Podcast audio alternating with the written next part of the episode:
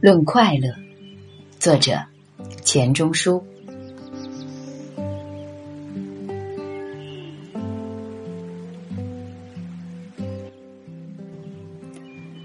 在旧书铺里买回来维尼的诗人日记，信手翻开，就看见有趣的一条。他说，在法语里，“喜乐”一词是“好”和“终点”两字拼成。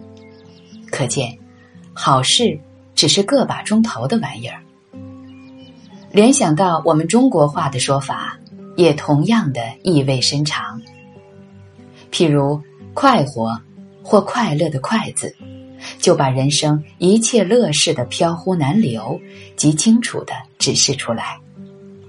所以，我们又慨叹的说：“欢愉闲夜短。”因为人在高兴的时候活得太快，一到困苦无聊，便愈觉得日脚像跛了似的，走得特别慢。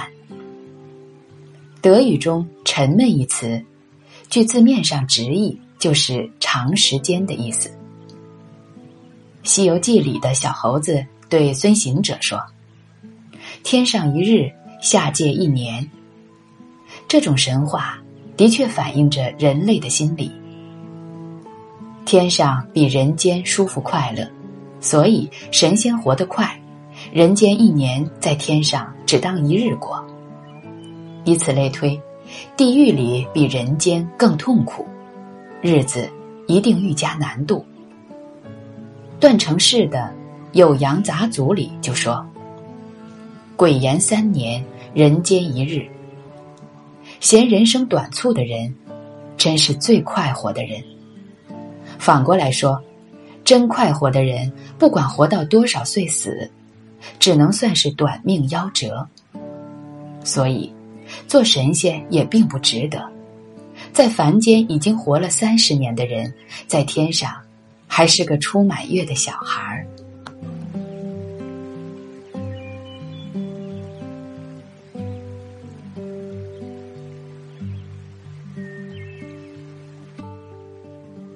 永远快乐这句话，不但渺茫的不能实现，并且荒谬的不能成立。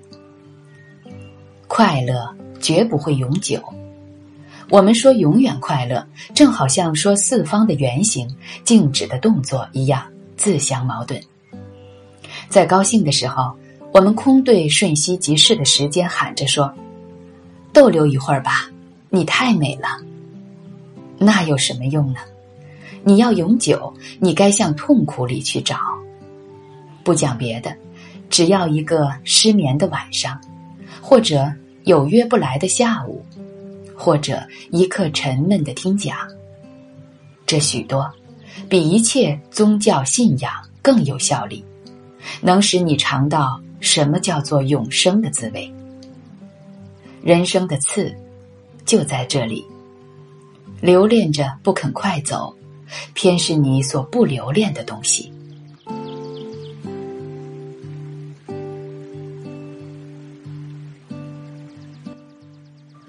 快乐在人生里，好比引诱小孩子吃药的方糖，更像跑狗场里引诱狗赛跑的电兔子。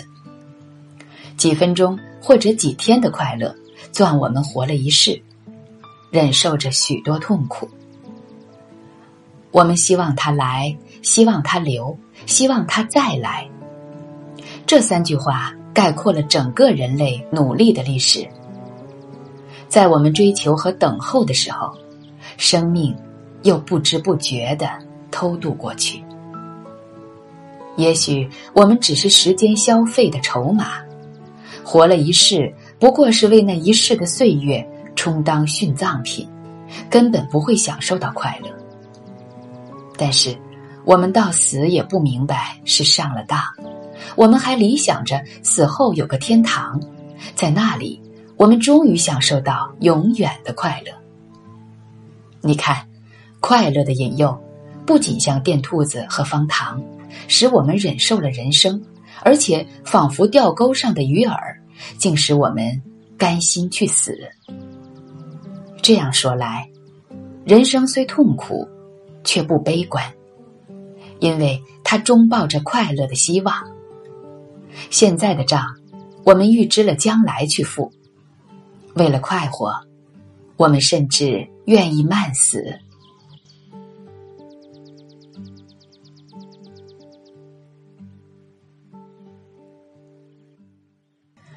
小孩子出生下来，吃饱了奶。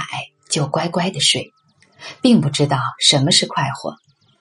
虽然他身体感觉舒服，缘故是小孩子的精神和肉体还没有分化，只是混沌的星云状态。洗一个澡，看一朵花，吃一顿饭。假使你觉得快活，并非全因为澡洗得干净，花开得好，或者菜合你的口味。主要是因为你心无挂碍，轻松的灵魂可以专注肉体的感觉，来欣赏，来审定。要是你精神不痛快，像将离别时的筵席，随他怎样烹调的好，吃来只是土气息、泥滋味。那时刻的灵魂，仿佛害病的眼怕见阳光，撕去皮的伤口，接触空气。虽然空气和阳光都是好东西，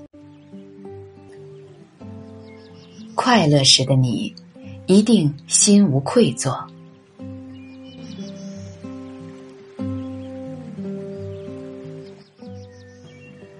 发现了快乐，由精神来决定，人类文化又进一步。